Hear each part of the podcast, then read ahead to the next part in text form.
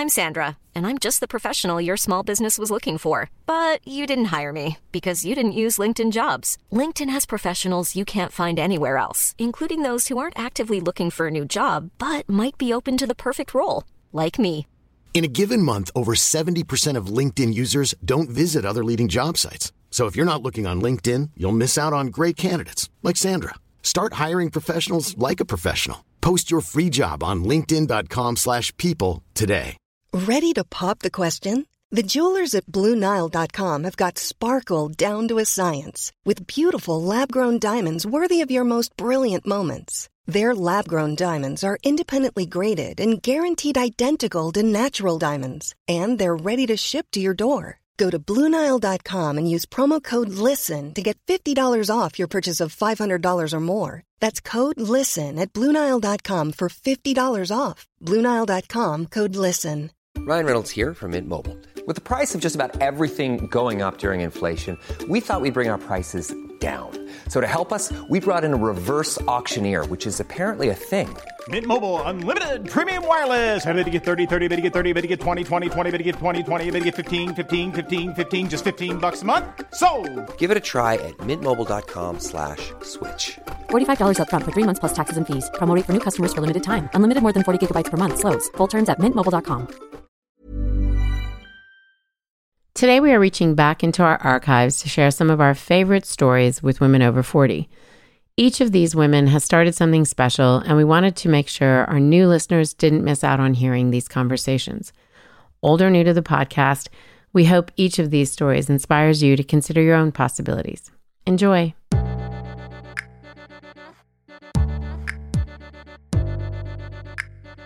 Pursuing your future doesn't end at 40. In fact, it may mark the beginning of knowing who you are, what you're capable of, and what you really want. But knowing what's next and how to get there can be a challenge, especially when old narratives play on repeat.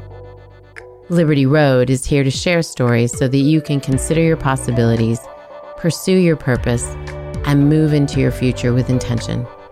I'm your host, Netta Jones, and we're here to listen, learn, and liberate dreams one episode at a time.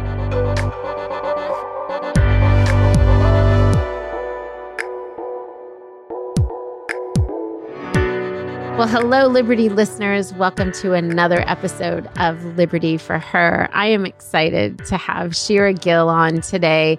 Um, I've known Shira for a couple years now, which is crazy. I can't believe it's been a couple years and really seen her success. It's been so fun to watch, and I'm excited for you guys to hear a little bit more about her story. And this season, when we're talking about pivot stories, some of the things that Shira's had to do in her own business to to uh, turn things around and make things work. So, Shira, welcome. Good to see you. Thank you. It's so nice to see your face. I know, I know. I for all of you who are listening, make sure you're members of the network because you can watch Shira. We'll have this Zoom interview, and you can see her cute hat. And wait till she takes a sip. Her cup matches her outfit, ladies. Okay. Yeah, it's true. It's true. But tell us a little bit about what you do. What is what is all things Shira Gill? Yeah. So I I guess it's I've been trying to figure out like a term for what I do, but Yeah. I think the easiest is just like I'm a hybrid of a home organizer and a minimalist and a stylist and a life coach. Yeah. but basically I help people clarify what do you care about, what are your goals, what are your values, and then I go into their homes with them and help them strip away all of the clutter and get organized and really elevate their spaces so they support their lives and their careers and their goals. Yeah. It makes sense actually that those things work in concert together, right?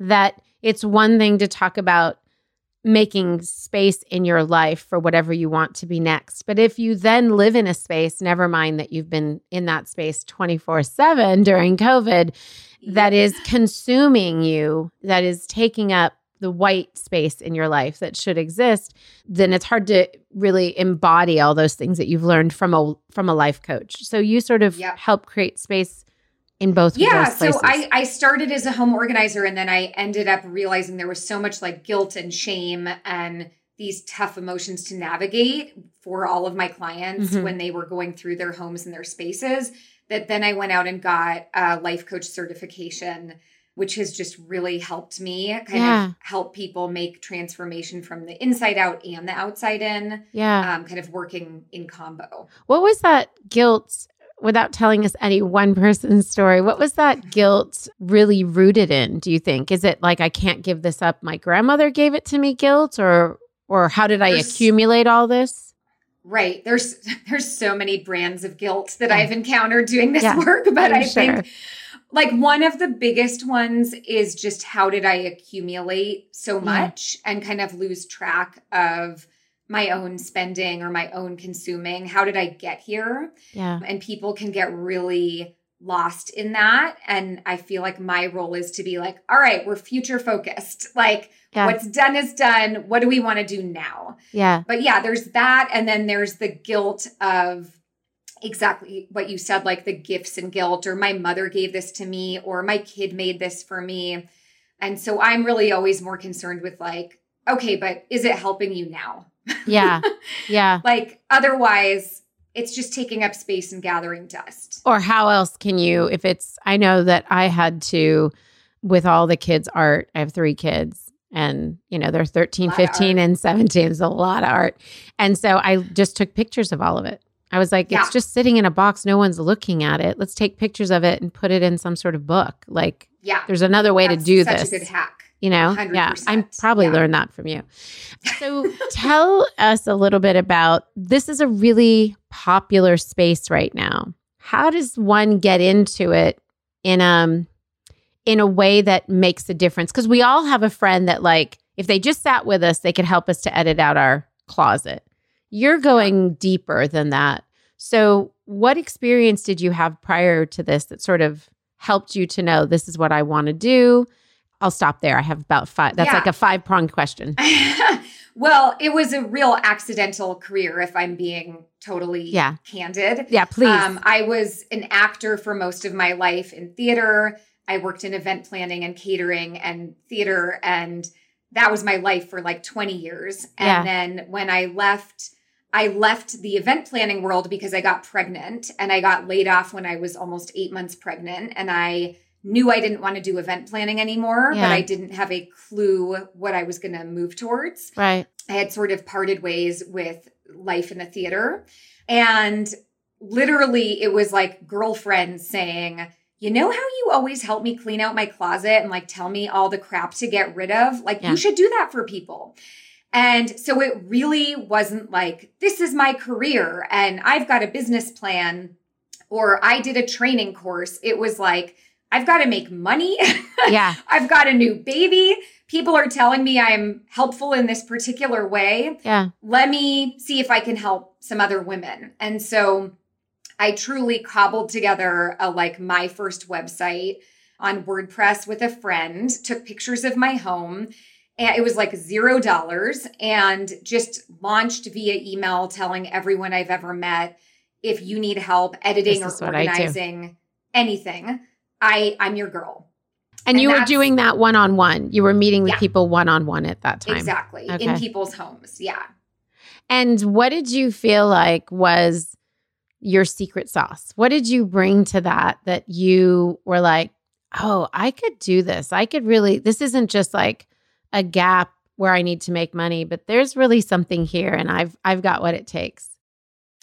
So I think it's, I mean, now that I'm 10 plus years into it, it's so funny because I'm like, I was like born for this bizarre world career that I have. Yeah. But I think it combined like all of my greatest strengths and skill sets. So I do have a superpower of going into a room and being able to see the potential of any space. Yeah. Um, so like when other people see a mess, I'm like, oh no, it could be amazing. And like we just have to Right. reorient and get rid of.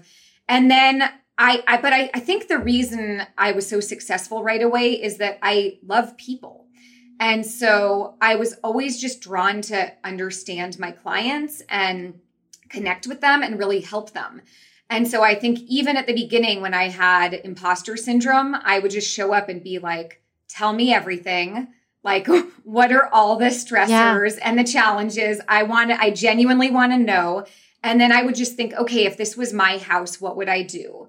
how can I help them get from A to B? Right. So I think it was like the genuine desire of like service and wanting to help and wanting to add value that just created this kind of incredible like word of mouth network and like you know I was written up early on on many moms forums and Yeah. you know like when the moms like you and start talking Yes. and tell all their girlfriends it was like psh. Yeah. so yeah I I kind of couldn't keep up with the demand right away. Was it hard to convince people? I mean, it sounds like your friends were used to having you around, but to convince people that this isn't just a luxury to have me come in and edit, but this is actually going to change your life. Like, this is a necessity. It will shape your budget, it will shape the way you think about buying. You're going to end up saving money, you're going to recoup the money you spent on me. Like, could you convince people of that pretty early on, or was that something they had to experience? Yeah, I mean, the truth is, there wasn't a lot of convincing other than reluctant partners. But typically, like the people who would find me were like, I need you. And so there was no convincing. But then I did encounter a lot of reluctant partners who were kind of of the mindset of like, we should be able to do this ourselves. Um, right. this is not something we should need to pay for. And so I would always say, great, like do it yourself and call me if you hit a roadblock. And then they would. Yeah. because they're like, I, I don't want to take somebody's money unless I really feel like they have the need and I can help them. Sure. But yeah, I think most people who found me, like I would leave little business cards in my pediatrician's waiting room office. Uh huh. And that was like my big marketing hack, you know, 11 years ago. And people would call me and say, I didn't, I've never even heard of a professional organizer, but I saw your card and like your pretty edited pictures of your home. And I just, that's what I want.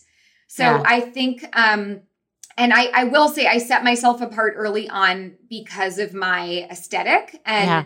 having this very clean, kind of minimal, curated aesthetic resonated with people. And so I got a lot of particularly busy working moms who were like, I want my house to feel like a spa, like game on, tell me what to do. I- I'm in. I'm in. What, whatever it takes, I'm in. And I have to believe that when you are in somebody's home and you're doing sort of that intimate work of cleaning out a closet, organizing books, wh- whatever it is, you really get to know them. And so that must have informed wait a minute, there's more I can offer here. There's more opportunity here, which must have led to the coaching piece of it. Is that sort of how that happened? Yeah, yeah, 100%. And I think it was realizing there's so much here. There's so much I could do with this career. Um, and I think because my goal was always like, I want to help people and I want to have impact. And I saw my mom actually was a life coach and my dad was a therapist. So Oh, I come wow. from a very psychologically minded family. Yeah. So that was always like in my blood. And I was curious about people and roadblocks and overcoming challenges. And I think it it became such a thread in my work of people literally crying and breaking down Yeah.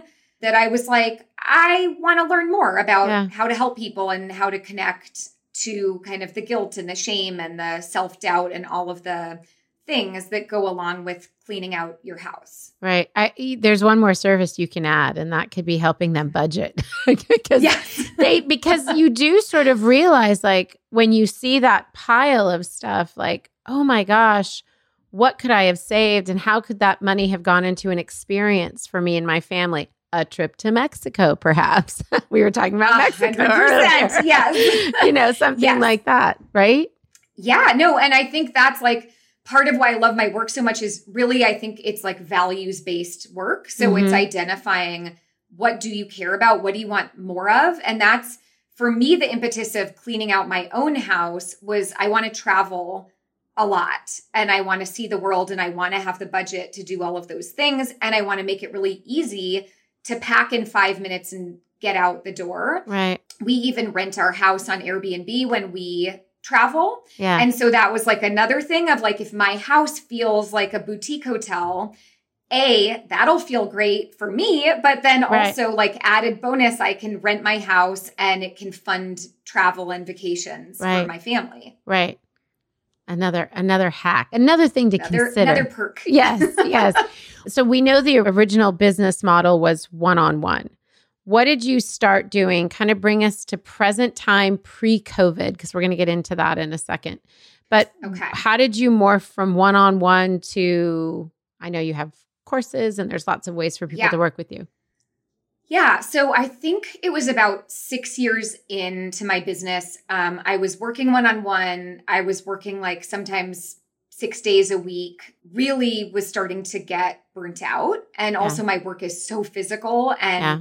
I was like traveling and loading and unloading, and my back was hurting, and I'm in my 40s, and I was like, how is this going to be sustainable? And so I had a mentor um, at the time who actually is the founder of the life coach school that I went Yeah. to, Brooke Castillo, and Yeah. she invited me to be part of a very small women's mastermind group. And um, it was all about scaling your business. And I was like the most reluctant of anybody in that room. I was like, I hate computers. I don't take online programs. Not for me. Right. And she essentially convinced me that it was really the only way forward. Um, Yeah. That she was like, you can keep going and you can just burn out and then you're not going to want to do this at all. Or maybe you try doing a program where you can reach more people and where I really wrapped my head around the idea was that I was maxing out on my time hmm and I wanted to help more people. And I realized that my profession is a profession of privilege. Like it is a want and not a need to have a professional Sure. organizer come to your home, right? So I was like, I know this is a universal pain point, but most of the population probably can't afford this. Yeah. And so my idea was if I can figure out how to do an online program and make it really an accessible price point, I could help more people for less money and it would be a win win. So I wrapped my head around the idea and I launched my first program, which was the virtual closet makeover program. And um, the idea was basically that I taught women all over the world exactly how to kind of clarify your personal style and then edit, organize, and set up your entire closet top to bottom, like down to the underwear drawer and the accessories. So I did that and really was very dubious that it would work, that people would be interested. Sure. Um, I really thought everyone's going to just want me in their home. But in fact, I had the first time I launched it, I had over 200 people sign up um, all over the world. I had women on every continent. And it was incredible. And it was such a thrill to be able to help people and have this kind of global conversation about organizing and stuff and our relationship with our clothes. And so I ended up launching that program four more times live and then started seeing, oh, like this is making more money for Mhm. less work Yeah. than what I'm doing. I still loved the one on one, but I started kind of pre COVID shifting where it was roughly 50 50. So, like 50% of my time was online programs. Right. Um, and I did launch a whole other suite of programs. So, I did like the kitchen and pantry makeover, and I did the workspace and work from home makeover. Um, and I did a get organized masterclass and I did a clutter free with kids. So I had this kind of whole suite of programs and I was still doing one on one. And so it was a nice balance. So that kind of takes us up to Right. And I, I assume the one on one helps to inform the classes. It's sort of like you get to hear on a much more intimate level what some of the pain points are. And so when you craft the class, when you're creating it in advance, you're taking the lead of some of the people that you've been working with. You're able to infuse some of those issues into that class that you're scaling. And Yes. the price point, I want to say, that was huge. You know, if can we can we talk money for a second? Yeah, totally, So your totally. one-on-one time was worth what? What were people paying was, for that? It was people were paying fifteen hundred was like my starting Right. package. And that and that's one person that you're impacting for $1500. How much were you charging for the course? One ninety seven. 197. You guys do the math. Times 200 people for one class.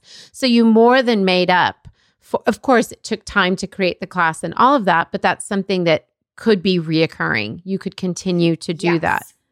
Yes, and I will I I'm pretty open about money so I can say like my investment to create the course with like the videos and the graphic design and all the things. Yeah. For that first course was $6,000. Yeah.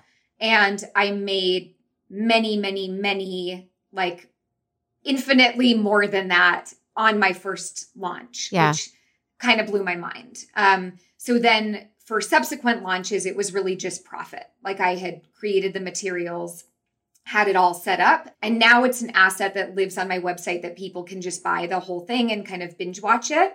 So, and people just buy it and can do it whenever they want, which is amazing. Yeah.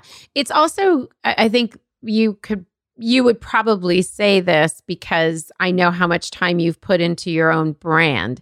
And when you create that first one, so that $6,000 investment, a lot of that is the photography, really deciding what the fonts are, the colors are, what's the vibe, what's the look. But once that's established, you start to carry that over into the other courses and into the other offerings. Never mind, you've learned how to use all the technology that can make it easier, right? It's a lot yeah. to learn in the beginning. It was a huge learning curve for me. Yeah. Huge. yeah. I had a lot of self coaching to do. Yes, we we all do. We all do. So okay, so bring us up now to COVID. What and and we're going to get into this more in the second half, but what changed for you in COVID? Gosh, everything. I Yeah. mean, so I should say right before COVID, I got a big book deal. Yeah. Um, and so that was kind of my huge career dream come true. Yes. And so I got a big book deal with Penguin Random House Yeah. and um and so my kind of business plan for the forthcoming year had been I'm going to see my one-on-one clients, maybe I'll run a program or two and I'm going to be writing the book and shooting the book. It has images so I was going to be traveling all over and Right. um, so COVID hits, and it was like, oh man. So basically, first of all, I had to cancel all of my one-on-one clients, Sure. um, because I wasn't going into people's homes. And I've really even now we're hitting a year. I've only done a handful of projects in the past year that have been like outside with masks, the whole thing. Yeah.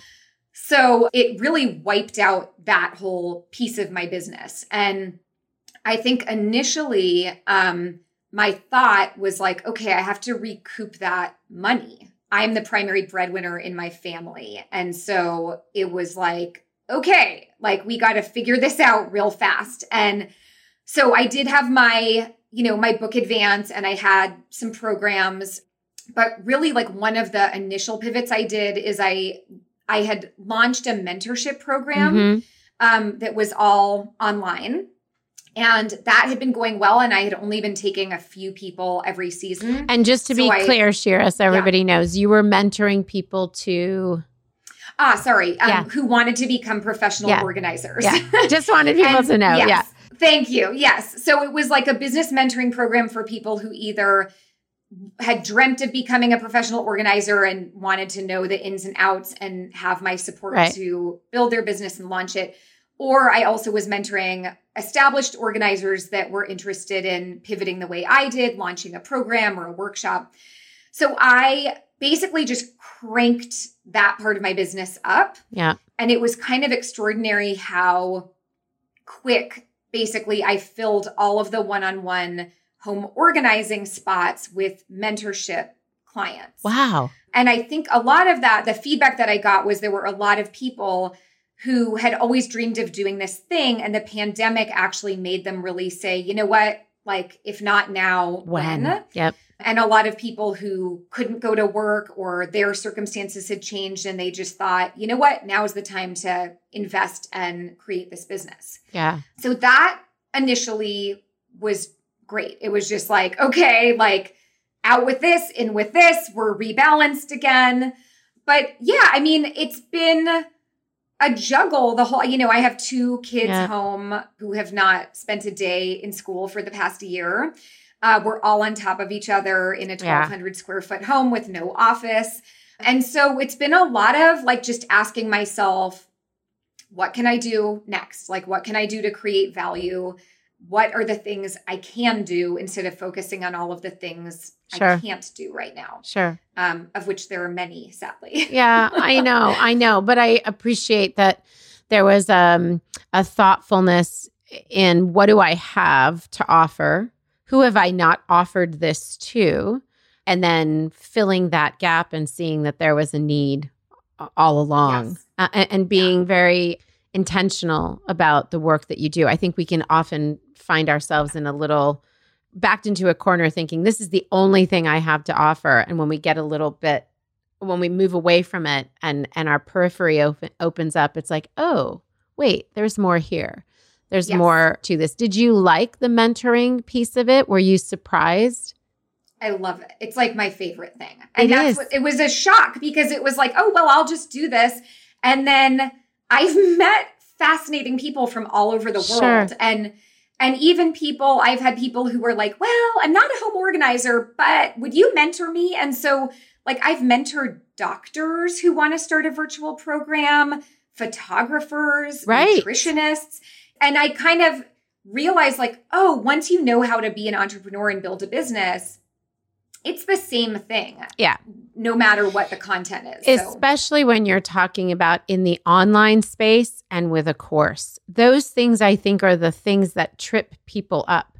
They can imagine opening a brick and mortar in in a way that they can't imagine like uh, when technology is involved and depending on their age and their comfort with technology like that's the next level it's not just coaching people or in in your particular niche it's then coaching people who want to do whatever but want to offer a course how do you do that how do I get from A to B in the most efficient way and save? Maybe I don't have six thousand dollars that that Shira had. What hacks can she teach me to get there sooner? Yeah, I mean, there's so many, and I I have to say, like, I think the people that I really see succeeding, it's it's all mindset. Yeah. It's not Yeah, the money that they have or the assets or even the content. It's literally just the people that are like, I was born to do this thing and I'm doing it no matter what. yeah, Um, and so a lot of the coaching I do is just about getting out of your own way and out of the imposter syndrome, which is so universal. yes, And I tell my clients, like, I'm like, I know it looks really shiny, but like, I've got it too. And like, every time I launch a new program, I feel like I'm going to die. and then I just do it and I don't die so far. no, I mean, we were just recording an, a podcast earlier, and the thing that came out, this person happens to be a publicist, and she's worked with Barbara Walters and Oprah and Tony Robbins and you name it, everything that came out of her mouth. And and the through line we realized with all of these personalities and all of these successful people, no matter what you might think of some of them, is that they never gave up Yeah. they had a, a million things fail. They they had a million setbacks. It's just their mindset was such that they were like, I'm going to put out what I uniquely am equipped for into the world, and I'm just going to keep doing it in different ways until it sticks and until it, it means something. So let's kind of well bef- before we wrap this part up, what was something that you learned about yourself? I'm sort of fascinated by I think because my in my own life, entrepreneurship has sort of it shifted how I view life, what I mm-hmm. think of myself. It has become a spiritual journey for me as much as it has a practical way to serve other people and to make money. Like there's more to it. What have you learned about yourself in this process of becoming an entrepreneur? God, I think I've learned I'm tougher than I thought I was. You know, there have been so many times I wanted to give up or throw in the towel, or I was like in scarcity or fear. Yeah. But I'm 11 years in now. And so I think overcoming all of those obstacles and setbacks and fears, it, it really has changed me as a person where I think I'm more confident now in every area of my life because I'm like, oh, when things happen, I keep going. Like it's kind of given me this like fighter spirit. Yeah. And like I can figure anything out. I did not believe that before I was an entrepreneur. And, you know, like I said, technology not my thing as you could tell when I like searched my whole house for earbuds. Um, that you found them. I found them. But I think getting over huge resistance and being like, okay, I'm going to make it happen has just made me feel like I can do yeah. anything. Yeah. Yeah. Which pours out into every part of our life, into parenting, into a relationship with a partner, into anything. Yeah. That tenacity, I think, yeah.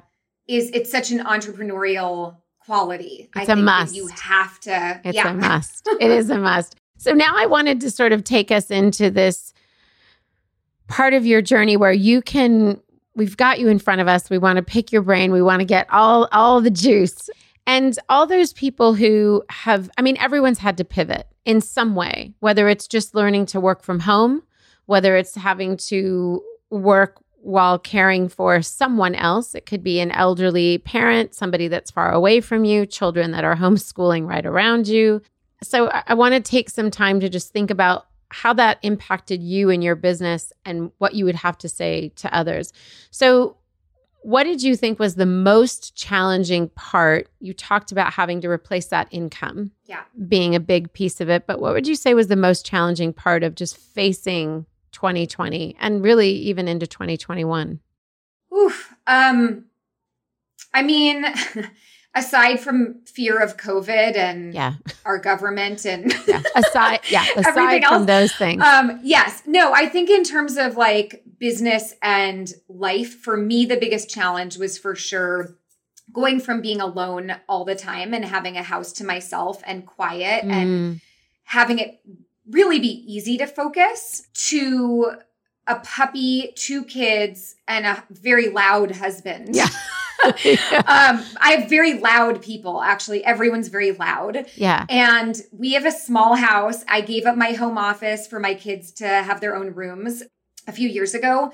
So literally we're like fighting for the dining room table or Yeah. the kitchen counter or who's going, you know, who gets the coffee table for their art project. And I'm a person who like really likes to like introvert out and focus and quiet. And so that's been a real challenge. And I think the big lesson for me was about constraint and like constraining my time. And instead of fighting all day to get focus and attention, kind of claiming these pockets. Mm, And so when the pandemic started, my husband was working nine to five on Zoom, basically very loudly. Did I emphasize that he's loud? I I've I heard it. Yeah, I heard you say that. Yeah. So, and my kids were on their Zoom calls, Sure. and I had a book to write. So, I had an entire manuscript to write. And my whole vision of like, you know, sitting at cafes with my latte, like it was all out the window. And so I said to him, like, this feels impossible, like juggling the kids and the noise. Yeah. And what we figured out is basically like my pocket of time. I'm sharpest in the morning. hmm So he was like, why don't you wake up at six or seven, have your computer like at the foot of the bed, and I will like leave with the kids and take the dog out for a walk before work and school starts.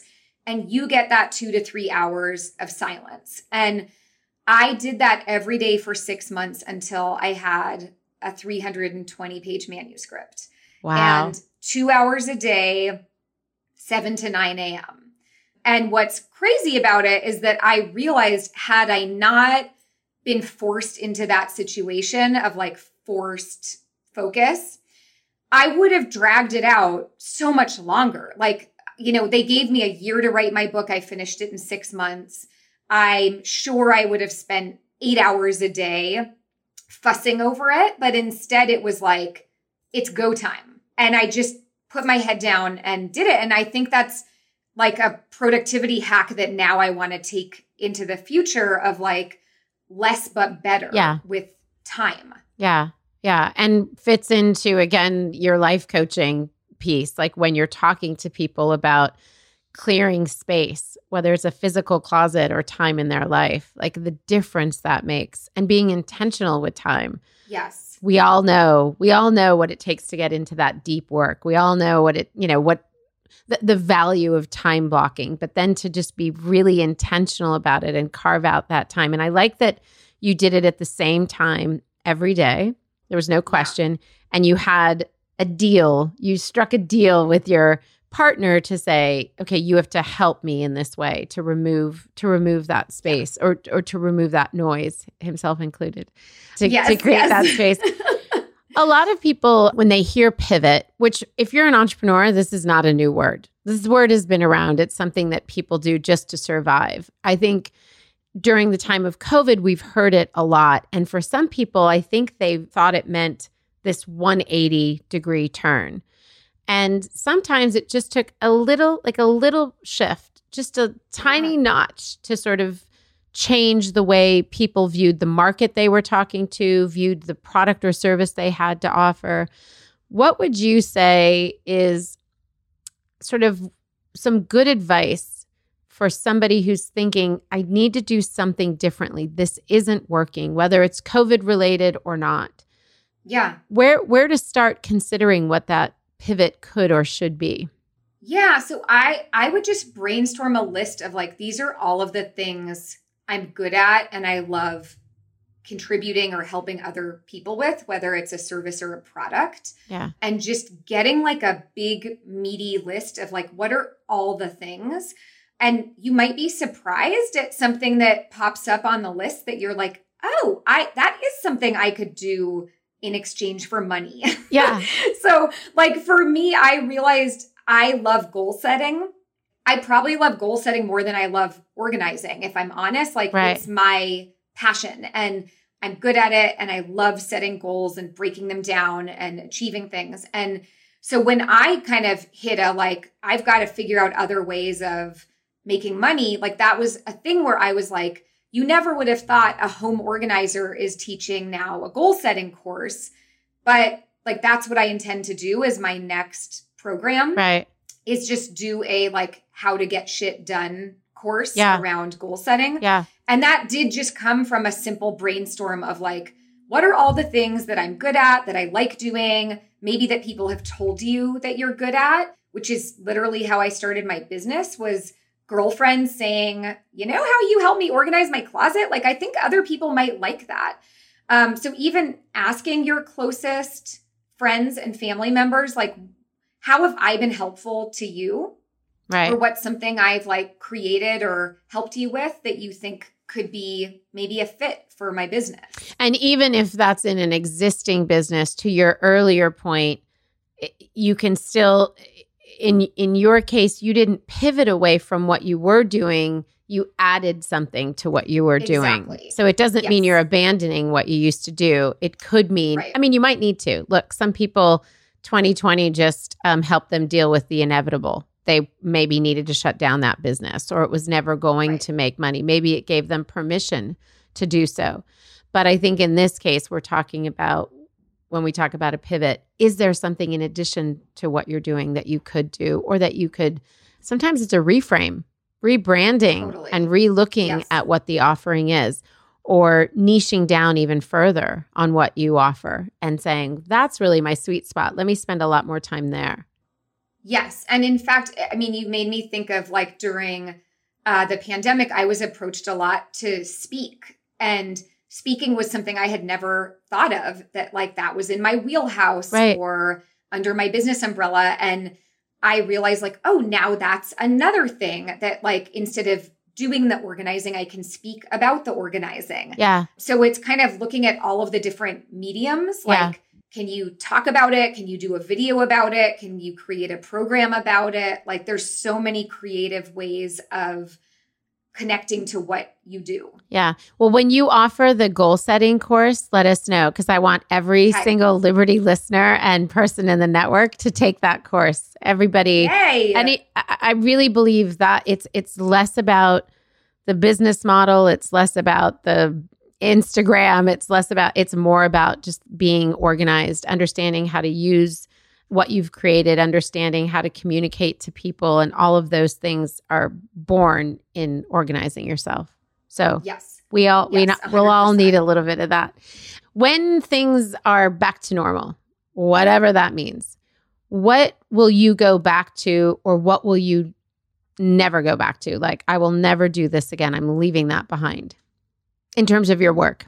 Yeah. I don't think I'm abandoning anything, but I think the, I never would have taken the risk of pivoting completely to an online business model ever, ever, ever. And I think now being forced into it and seeing, oh, that is viable.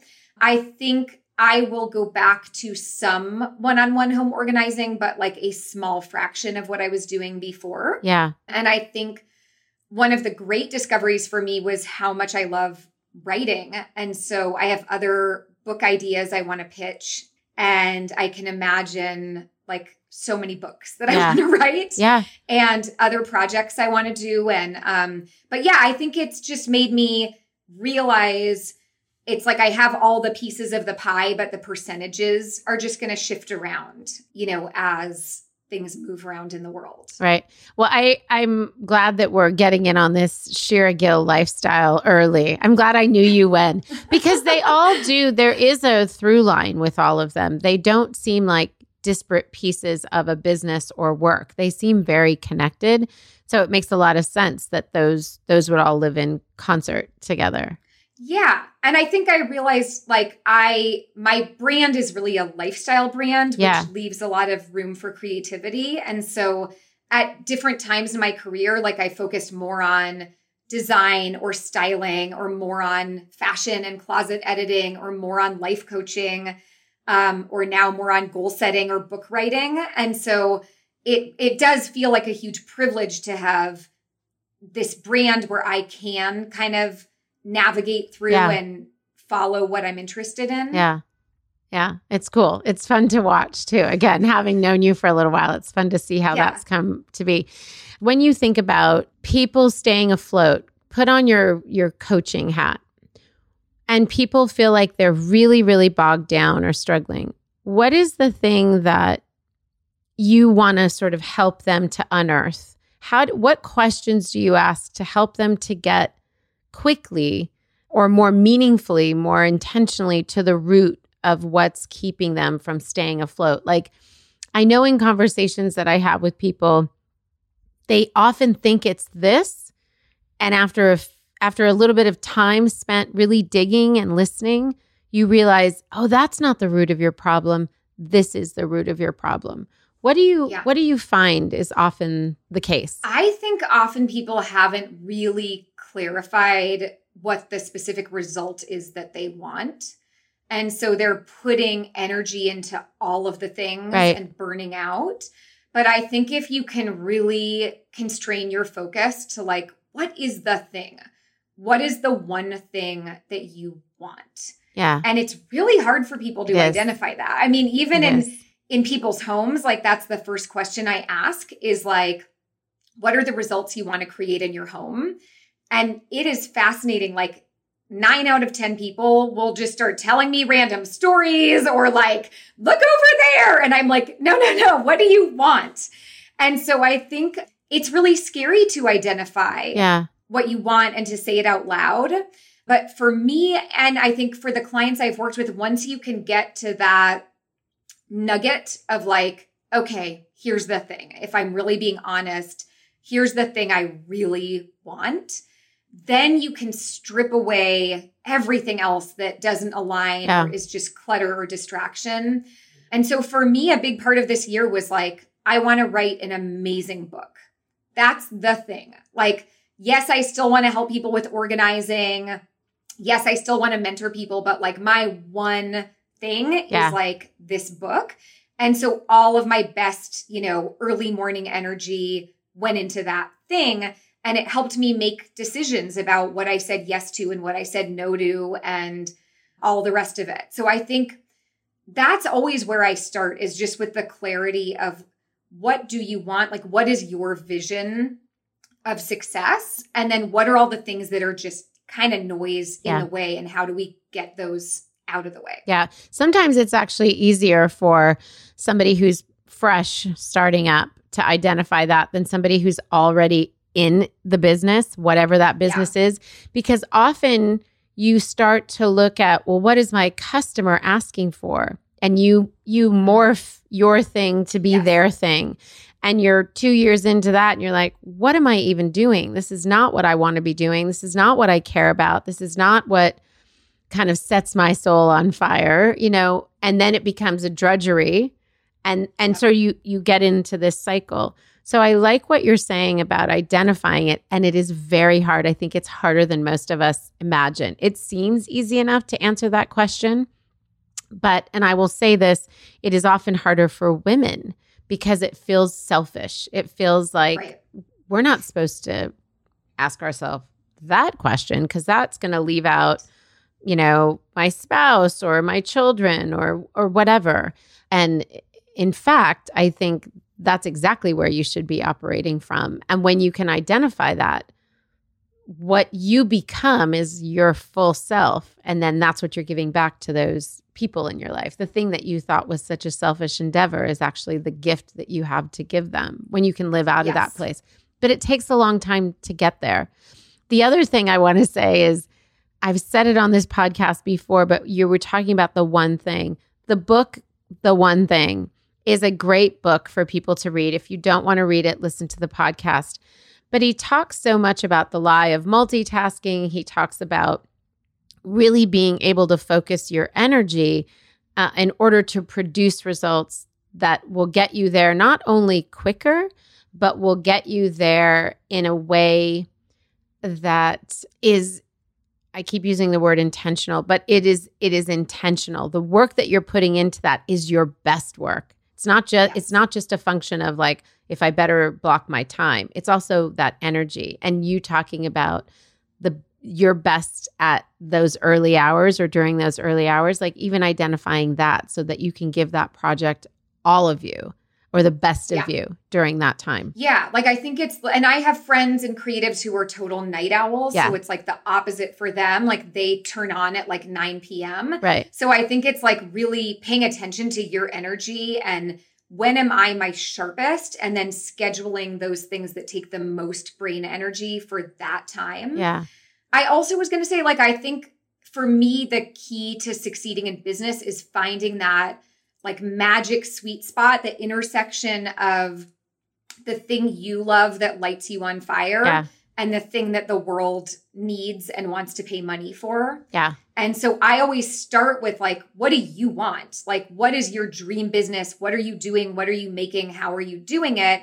And then looking at, okay, now what does the world need and how do we like marry those two Yeah. things? And I think when those two come together, that's like explosive growth for business. I love. Okay, so that's actually if you get a text from me, that's underneath my signature. It's a quote by uh, Frederick Buechner that is the world's your deep need, but your your gladness, your joy meeting the world's deep need. Like that intersection is where we should be living from. So I love that so so much.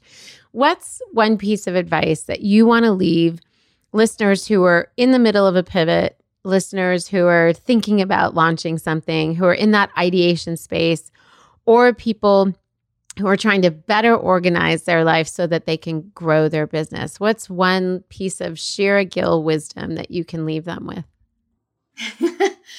um well, I mean, the obvious thing for me is like have a clear place to work that feels good. Mm, Like that for me is everything. Yeah. Even if that's just like one little slice of a table with like a flower and your laptop, but create a space that feels good to create from. yeah.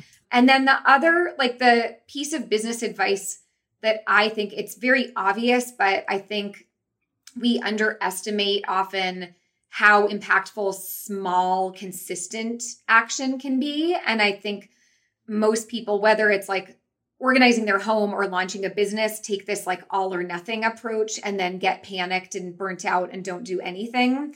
And what I found is if you can just do like 15 minutes a day towards your goal Mm. of focused Mm. time, look at what you can achieve in weeks or months or years. And so that has really helped me when I feel overwhelmed is just what can I do in 15 minutes, you know? And sometimes it blows my mind what you can do in 15 minutes if you Yeah. put your phone away and all the distractions and you just like laser focus. Yeah. No, it's it's so true. When you carve out that time, it's amazing what you can accomplish, but rarely do we use our time in that way. That's, I know. That's a good that's a good piece of advice. so I'm not going to let you go without answering our fast 5. These are just some fun questions. So, what's Okay. the one thing that you would say an entrepreneur must possess? Again, for somebody who's in the trenches already or thinking about like is this is this for me? Am I an entrepreneur? What would you say you you got to have this? Comfort with failure. Ooh. I don't think we've heard that one yet. That's good. Nice. Yeah, that's a good one. We'll be hashtagging Got to get that. real friendly with failure. Yeah. Yes. Make it your best friend. Yes. And then like if you can get to a place where you're like bring it failure, I'm I'm okay with you. You you can do anything. Yeah. Yeah. That's really good. That's a great thing to be teaching our kids too, right? Like the more Yes. comfortable they get with that Oh, early on yes. in life, the more opportunity they'll be afforded. Okay. A business app, and I'm even going to say for you, or a hack that you recommend, something that you use or do that helps you to become more efficient in your business. So I do this thing called the 15 minute win, which Okay. is just what I said, like focusing for 15 minutes on a dreaded task Okay. or something you've been procrastinating on. And so I use either the Pomodoro app, Uh-huh, um, uh-huh. which that's 25 minutes followed by a five minute break. I personally prefer 15 minutes because I can really wrap my head around it. So, like, honestly, the timer on my phone is the app that I think is the most valuable. And so you literally will set it for 15 minutes and you're like, uh-huh. okay, this is all I'm doing in this 15 minutes and I'm going to head on, I'm going to tackle this. Yeah. So, like this, I discovered this when I had to write a keynote and I was so scared and I just couldn't sit down and do it. And it was so daunting. And I finally said, Shira, just 15 minutes. And so Right. I took my timer and I took my computer and I was like, all I have to do is work on this speech for 15 minutes. And what I found is a few minutes into it, I was already like, fine. I had gotten over that Whatever that initial hurdle. hump was. Wow. Yeah, all of the resistance. And so then I started doing it with my organizing clients, like set a timer and, and declutter one drawer. And then people started sending me their pictures, like, look what I did in 15 minutes. And it was mind blowing. And um, so I do this on Instagram now as like a challenge. What can you do in 15 minutes? I love that. I love that for the So- home organizing because I'm one of those people that's like, oh, this is like five days of everybody. it never Okay. is. I no, love like under the kitchen sink, Yeah. tidying your fridge, under the bathroom, 15 minutes. Okay. It's extraordinary what you can do. We're in. You heard it here, ladies. You heard it first on Liberty. Okay. And then once you had a little bit of money in the business, what was the first task you hired out for? Um, the first thing I invested in was photography. Okay. And I think the most important investment for my business was having a professional photographer take pictures for my website and my Instagram and my blog. And I'm not great with photography and I know how I want things to look. So partnering up with a photographer who I really trusted, like she's kind of my right hand person. And do you have sort of a schedule where you reshoot, maybe not in the COVID year, but um, you reshoot every so often to get new pictures? Yeah, I just do a seasonal shoot with her. Okay. So I'll kind of batch content and ideas or, you know, projects I've done in my home and have a list and then it really is every quarter. She's also doing my my whole book. So That's she's awesome. like been a relationship I've had since early early on. But yeah, that was and and I will say like people who hired me always said I hired you because I loved the images on your website. Right. You said that earlier. So that makes a ton of sense. And I think we'd be surprised how many of us need photography, even if we're not in a lifestyle type business. Right. Sometimes Yeah. it's just people need to see you, they need to know who they're Yeah. connecting with. And you need, we all need a good shot of ourselves. Good shot. Okay. This is a tough one. So, you know, get ready. Uh, Twizzlers or red vines? gonna go red vines. Yes, I knew I liked you. I knew it. I'm a big red vines person. It's amazing to me how many people say Twizzlers. Usually you Really? can figure it out by East Coast, West Coast, usually. Oh, But um, Oh. yeah, but I've had some West Coasters like say Twizzlers, and I'm really disappointed. Anyway, Yeah, I still as well love them. I still love them, but. So you know, and you've been around Liberty for a while. You know, this podcast is Liberty for Her. That's our brand. We care so deeply. It's the at the core of what we do about helping women to liberate their dreams through entrepreneurship specifically. But I think we view entrepreneurship on a spectrum, whether it's a for-profit business, a nonprofit, writing a book, producing a documentary, whatever that thing is. What does liberty mean for you? I think it's the great privilege to produce and create work that I love Hmm. that makes a difference. And it does feel like a huge privilege Yeah. to be able to really do work that I'm passionate about every day Yeah. and to do it my way and on my own terms. Yeah. You've used that word a lot in this podcast. And I think it's so refreshing to hear someone identify that it is a privilege, but also take responsibility for that privilege and lean into it. And I, I feel like we learned that from listening to you today. Thank you, Shira. It's such a treat to be with you. It's so good to see you. Next time I'll wear my hat too. It won't look as cute, but I'll try. I'm sure it will. I'll try and bring it. Oh, Thank you for this time. And I'm actually very serious about please let us know when you have that course Will do. out because I think that's something that our listeners would greatly benefit from. thank you. This was so fun. It was Thank so you fun. so much for having of me. Of course. And Liberty listeners, thanks for taking the time to hang out with Shira and me. And we will uh, be live with you guys in another week. Take care. Bye.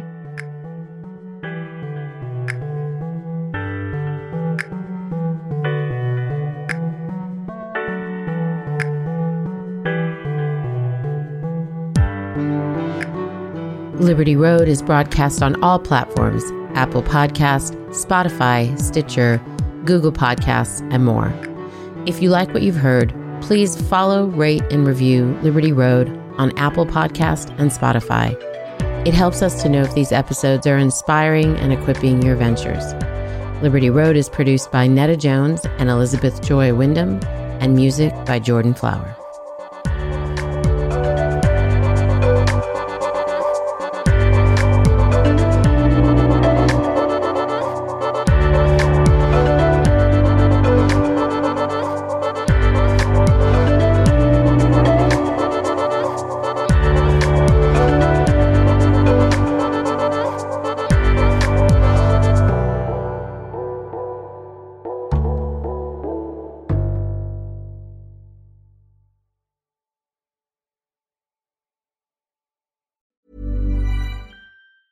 Hi, I'm Daniel, founder of Pretty Litter. Did you know cats tend to hide symptoms of sickness and pain? I learned this the hard way after losing my cat, Gingy. So I created Pretty Litter, a health monitoring litter that helps detect early signs of illness by changing colors, saving you money and potentially your cat's life. Pretty Litter is veterinarian developed, and it's the easiest way to keep tabs on your fur baby's health right at home. Go to prettylitter.com and use code ACAST for 20% off your first order and a free cat toy. Terms and conditions apply. See site for details. Mom deserves the best, and there's no better place to shop for Mother's Day than Whole Foods Market. They're your destination for unbeatable savings, from premium gifts to show-stopping flowers and irresistible desserts. Start by saving 33% with Prime on all body care and candles. Then get a 15-stem bunch of tulips for just $9.99 each with Prime. Round out Mom's menu with festive rosé, irresistible berry chantilly cake, and more special treats. Come celebrate Mother's Day at Whole Foods Market. Imagine the softest sheets you've ever felt. Now imagine them getting even softer over time. That's what you'll feel with Boll and Branch's organic cotton sheets. In a recent customer survey, 96% replied that Bowl and Branch sheets get softer with every wash. Start getting your best night's sleep in these sheets that get softer and softer for years to come. Try their sheets with a 30-night guarantee. Plus, get 15% off your first order at bollandbranch.com. Code BUTTERY. Exclusions apply. See site for details.